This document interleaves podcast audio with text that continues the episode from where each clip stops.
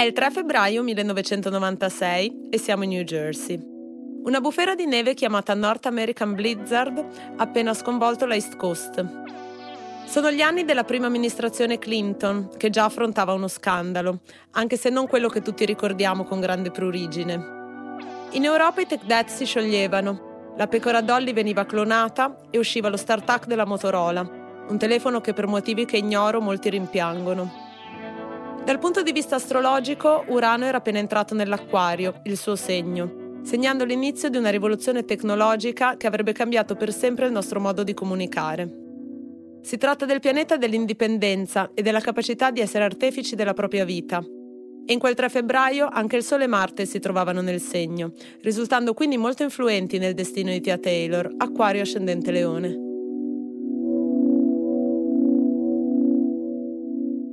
Io sono Lumpa, la famosa astrologa.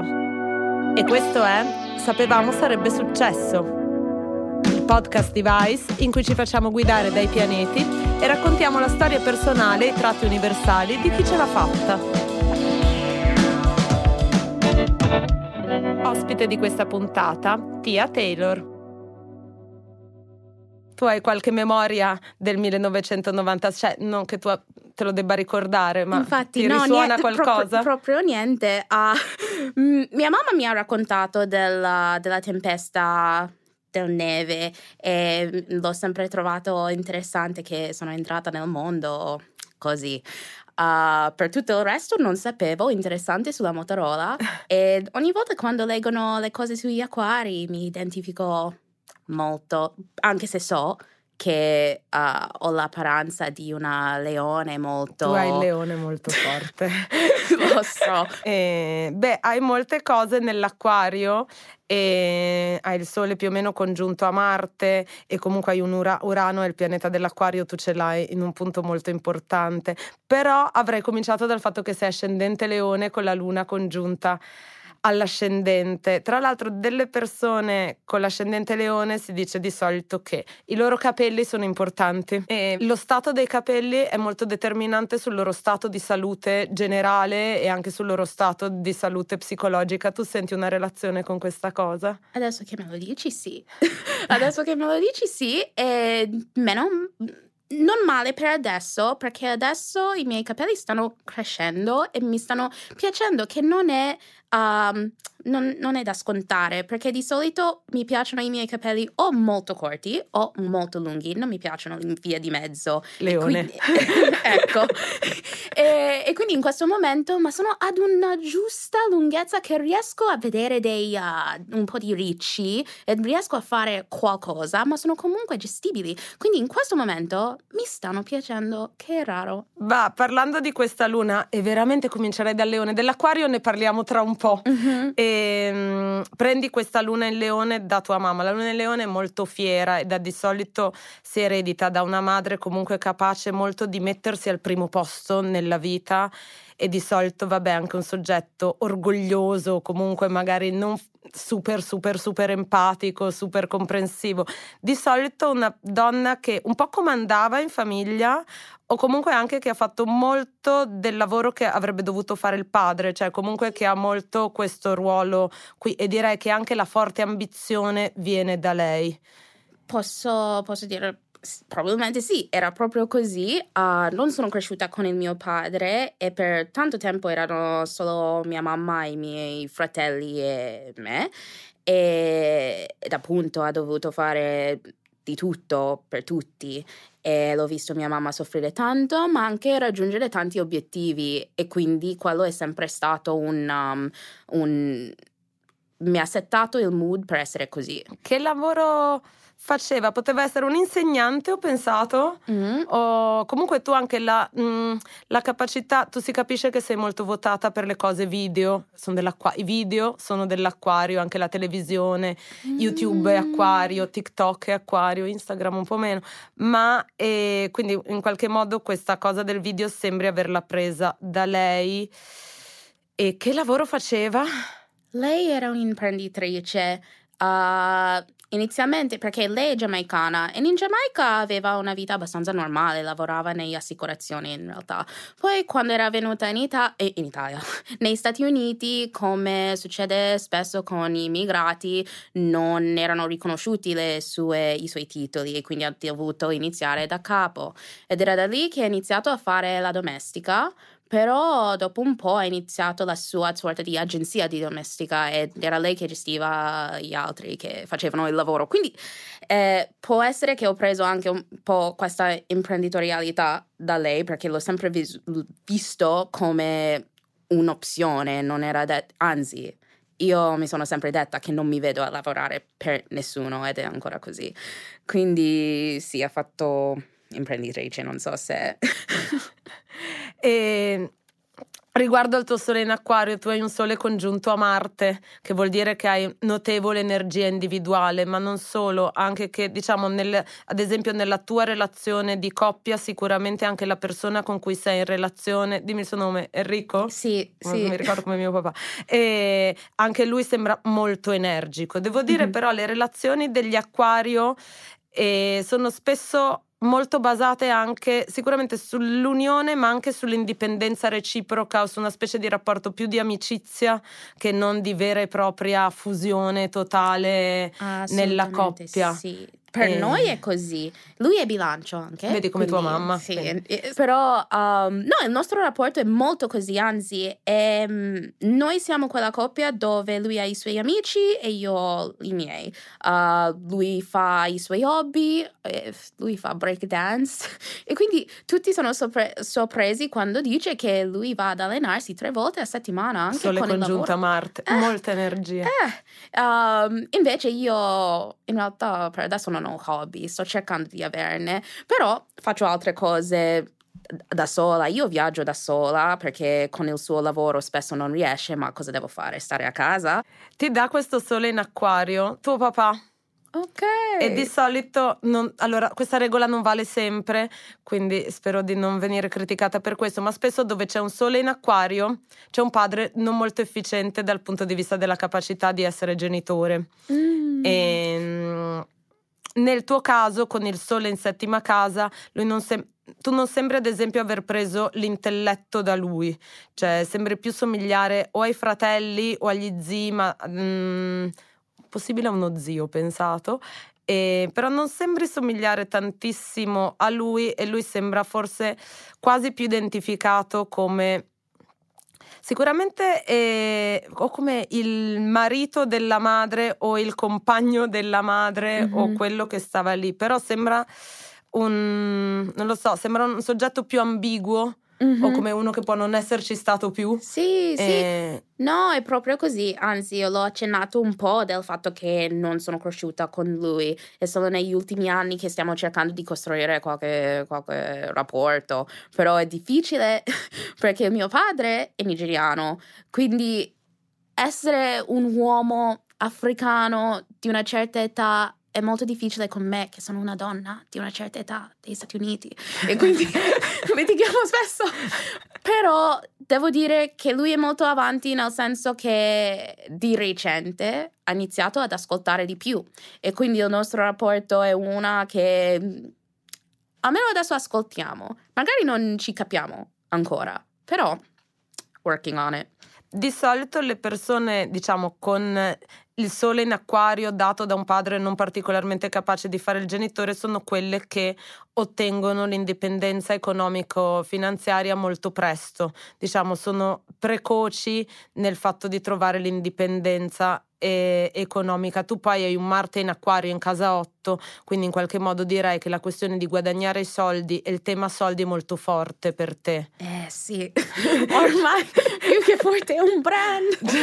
Um, sì, no, è, è stato proprio così perché sapevo già da una età molto giovane che non avevo genitori che sarebbero stati riusciti a, a, fare almeno quello per me. La parte economica, il supporto economico non sarebbe arrivato da loro ed è diventato proprio la vita reale quando sono arrivata in Italia perché oltre ad essere già come sono o erano, um, erano lontani, quindi sapevo da subito che dovevo fare um, tutto per me ed è così che è stato. Non avrei mai immaginato uh, che sarei arrivata dove sono. Um, ho comprato casa in Italia a Milano, tra l'altro, a 25 anni. Quindi direi che è, è, molto simile alla tua descrizione. E, e, mm, sì, e adesso appunto uno dei miei argomenti, anzi, faccio un paio di passi indietro. Proprio il mio nome uh, parla dei soldi. Il mio nome in Yoruba, la lingua del mio padre, dice che sono una persona nata dalla ricchezza, forse non lo so, di amore, non lo so, soldi, non, lo, non saprei, però di spirito. Nata, sì, nata nella ricchezza e che la ricchezza mi abilita a fare, a, a rinascere.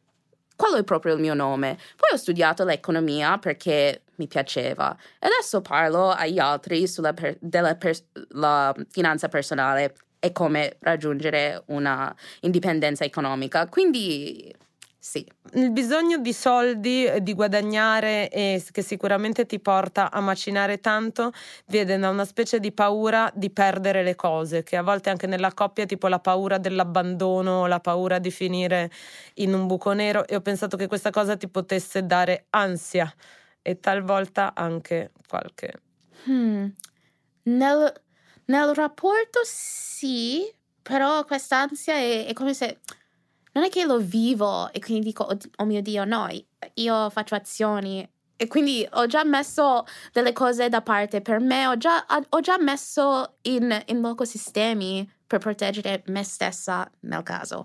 Um, invece per altre cose, per, possiamo dire che nel, nel settore di lavoro, assolutamente sì, ho sempre la paura di tornare indietro a quel momento quando non avevo nessun supporto e la vita era difficile. Um, Qual è stato quel momento peggiore di non aver, cioè che anno? Hmm. Hmm.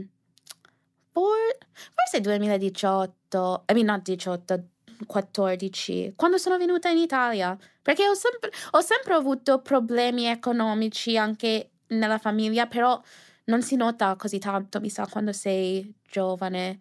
Sì. Uh, hai comunque i genitori che ad un, beh, speriamo che riescono a proteggerti da, da certe realtà e quindi anche se la situazione era abbastanza grave quando ero si- piccola, non notavo così tanto. Invece quando ero da sola, io mi ricordo che sono venuta in Italia con 3.000 dollari in cash che avevo guadagnato nell'anno, nell'estate scorso lavorando da Burger King. Quindi sono venuta con 3.000 euro e quando sono arrivata ho detto, ok, ho 3.000 euro, adesso cosa? Questi sono i 3.000 euro per il resto del mio percorso in Italia. Quei 3.000 euro li ho diviso in tipo 4... Oh, mi sa che sì, sono riuscita a vivere, avevo calcolato per 3 mesi, 3,3333 mesi. Eh.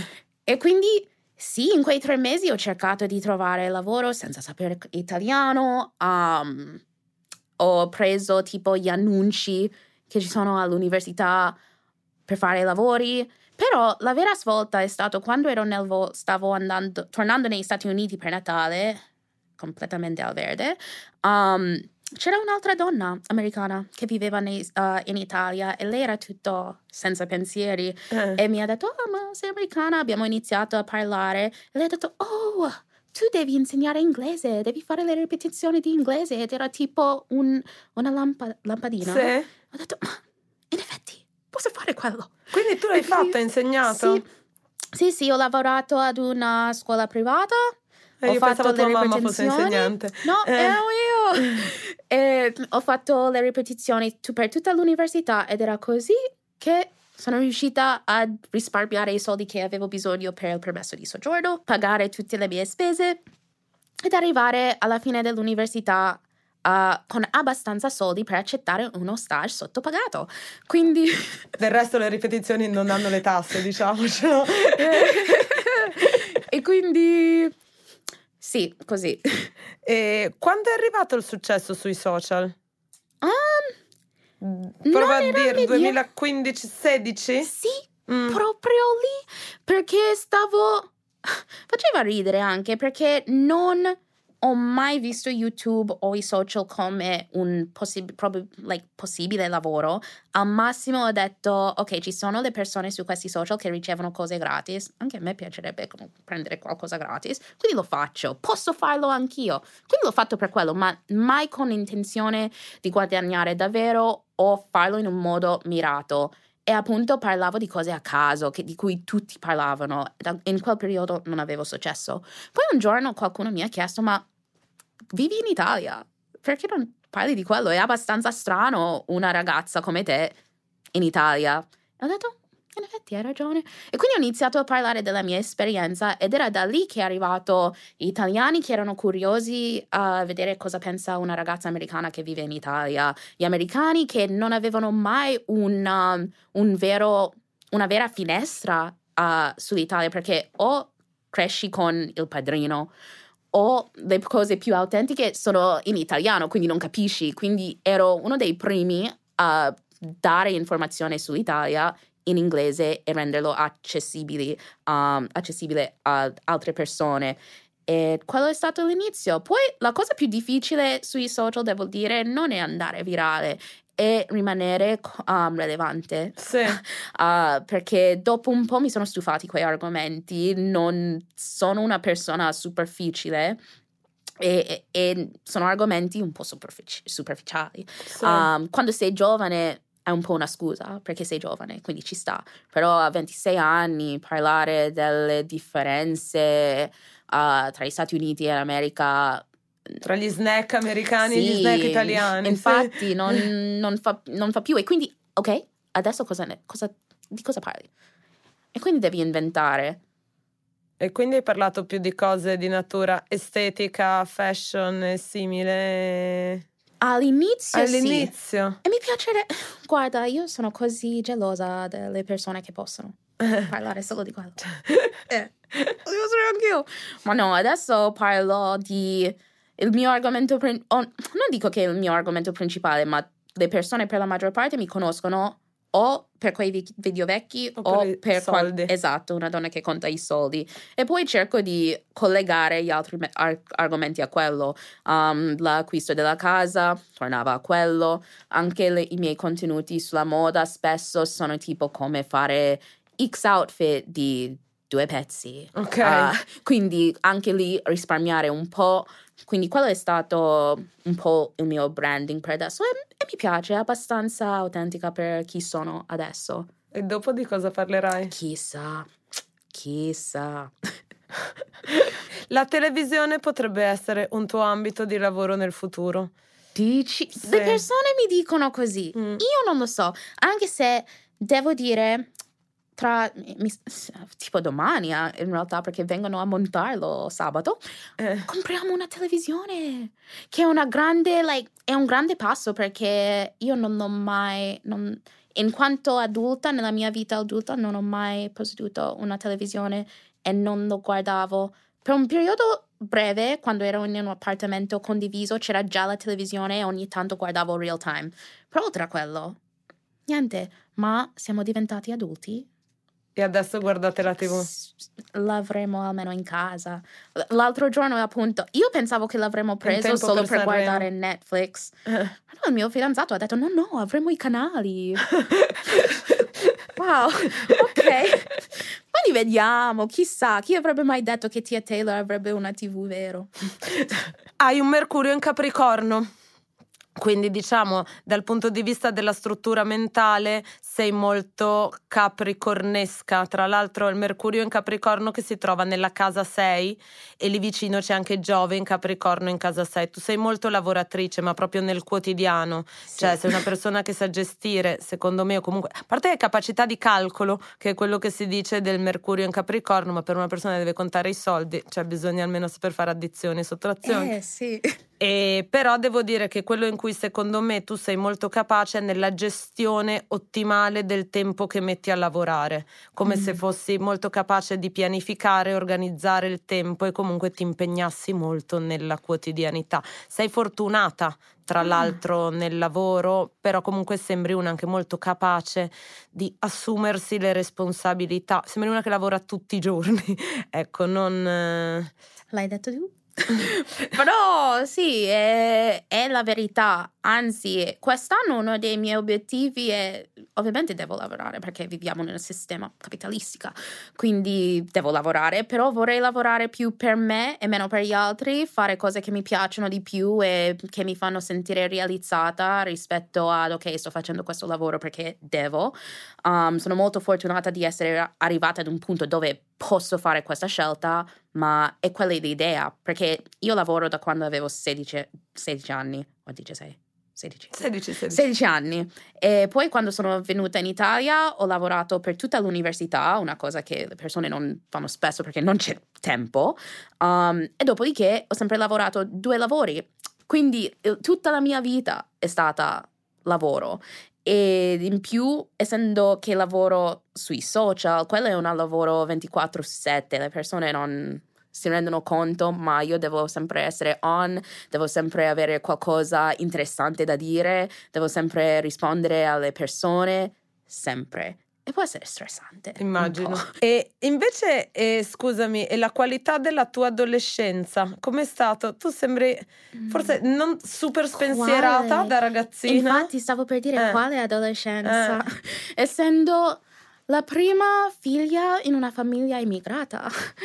Non c'è stato. Dovevo sempre o badere i miei, i miei uh, fratelli o uh, mi ricordo i miei primi memorie era il fatto che appena che sono stata, appena che sono nata, mia mamma mi aveva mandato in Giamaica per vivere con mia nonna perché era impossibile per lei, in quanto donna singola in una, un paese straniera, sistemarsi con una bambina piccola. Quindi mi aveva mandato giù.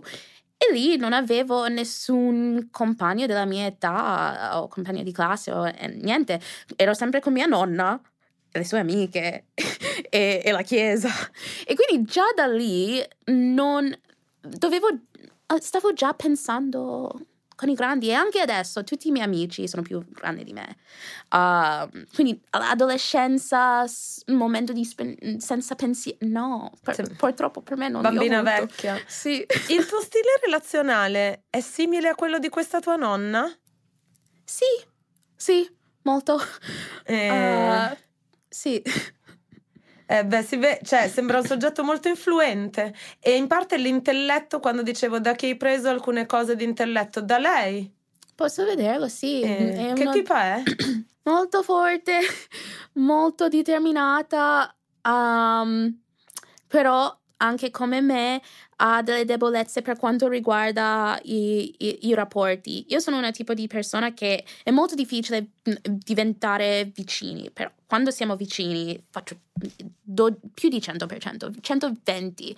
E quindi quando stai dando così tanta importanza ad una persona, creano debolezze, fa, finisce, di essere eh, brutto. Io sto cercando di imparare di come gestire questa situazione e è una delle cose principali che nella famiglia, diciamo della mia nonna, purtroppo dà troppo di lei stessa di, ad alcuni suoi figli che uh, magari forse no, però è, è quella debolezza per le persone che sono i nostri cari. Quello sicuramente l'abbiamo in, Lei in è comune. una che si fa molto carico dei problemi degli altri. Sì, come me, o io come lei. Eh, però sembri una che sa vivere nel cambiamento molto bene, che non Questo ha sì. paura di cose improvvise. Ormai no, non è stata una cosa automatica, è stato un percorso, ma dopo che mi sono, sono venuta in Italia e ho imparato l'italiano, ho trovato un lavoro in questa economia e ho fatto tutto quello che ho fatto in quanto donna, nera, giovane, straniera. Quando tu fai così, like, è molto difficile farmi paura adesso, dopo che ho fatto tutto quello. e poi ristrutturare casa. È la cosa peggiore. tipo, io ormai sono Wonder Woman. Però no, non lo dico perché devo è essere modestia, onesti. È esatto, la modestia. devo essere modesta. Ehm che aspettative hai? Che cosa ti aspetti nel 2022? Ci sono delle cose che vorresti sapere se succedono o no? Uh... Non lo so, perché poi se mi dici qualcosa che non mi, pia- non mi piace. Beh, ma ti ho già detto che guadagni. Questo è vero. Viaggerò. quest'anno? Viaggerai quest'anno, sì. Ok, meno Sì, male sì, perché i sì. biglietti sono già presi. Perfetto! Sì, sì. E non Eh, morirò? No, Ok. perché hai paura ottimo. di morire? Eh, ok, vado in Nigeria da Eh. sola. Vabbè, e io, io cioè, sono hai sicura. appena detto che non hai pa- hai Infatti- ristrutturato casa a Milano. No, che infatti io non fa? ho paura, però sono sempre gli altri a dire cose. E poi la notizia, e mio padre, tutti questi insensati. Sarà ok. Però, eh, appunto, mi hai confermato. Grazie. Sì, sì, no, no, ma andrà, andrà bene e sei protetta, diciamo. Ma Bene. ti bene. faccio un'altra domanda d'acquario. Credi nella sfiga? Sì. sì.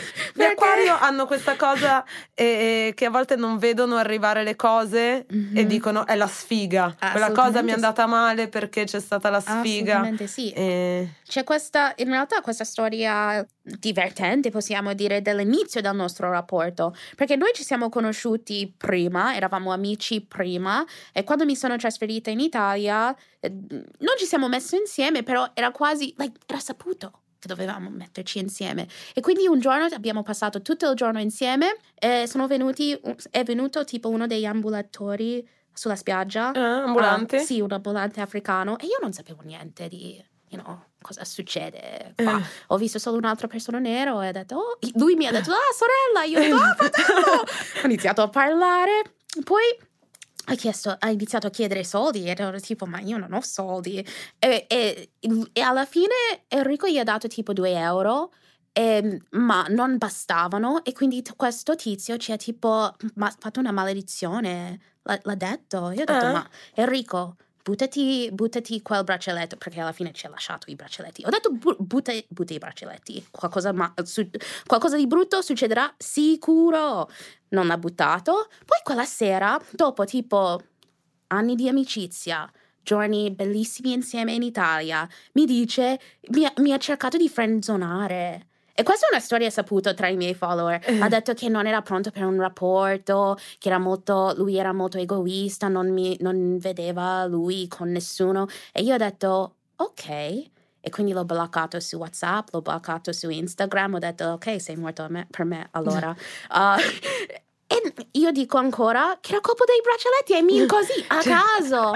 E niente, era venuta di persona, si è, si è chie- ha chiesto scusa, ha detto che possiamo provare questo rapporto ed eccoci qua otto anni dopo, quindi avevo ragione io. Ma fa ridere che cosa succederà, qualcosa di nuovo, ci saranno altri braccialetti in questo futuro. Perché non c'è tempo per sfiga. Top. Il ritorno di Saturno è ancora lontano per te, Ehm, perché tu lo vivrai nel 2025. Mhm. Quindi sarà un anno buono o un anno brutto? Secondo me fai un figlio. Eh, ah, Andrebbe con il mio piano per la vita. Con l'Excel. prossimi- Sì, esatto. Avrebbe senso. Quindi, eh, ok. sai, comunque un figlio costa come, per i primi dieci anni costa come una Lamborghini, dico.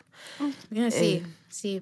No, infatti. Perché preferirei la essendo, Lamborghini. essendo che sono ne- già nei programmi, sto cercando di capire con le finanze. Non abbiamo ancora capito perché sembra impossibile.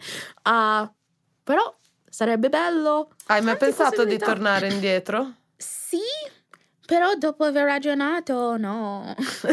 Sono molto. Beh, io vedo gli Stati Uniti per me e so che è strano come il passato, per me sto guardando il futuro. Il mondo è grande e appunto, se sono riuscita a fare così tanto in Italia, immagina in altri posti sono un po' più privilegiato. Eh? Eh? No, gli Stati Uniti stanno vivendo un momento. Devi fare l'oroscopo agli Stati Uniti. Lo so, lo faccio sempre perché gli Stati Uniti e, e l'Italia sono simili comunque, Mm. sono dei gemelli. Ok. Sì. Gli Stati Uniti sta. Beh, ok, forse anche l'Italia. No!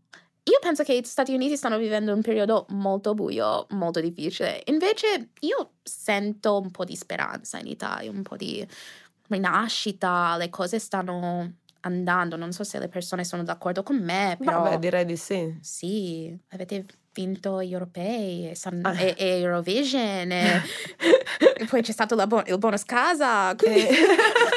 Dai, un sacco di cose belle sono successe in Italia l'anno scorso. Adoro il bonus casa. E, E, ehm, vabbè, ci salutiamo. Ti ringrazio tantissimo per essere stata nostra ospite. Ma grazie a te. E per esserti prestata a questa intervista. È stato molto divertente e molto illuminante. Benedicimi che anch'io riesca a comprarmi una casa da sola. Assolutamente sì. Grazie. Sì.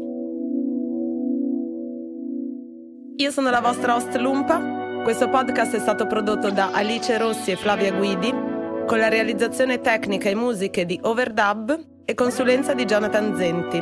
Publisher è Vice Italia e un ringraziamento speciale va al centro Icaro di Cinisello Balsamo dove abbiamo registrato. Ricordati di iscriverti al podcast, di lasciare una recensione su Apple, di condividere l'episodio e segui Vice su Instagram e TikTok.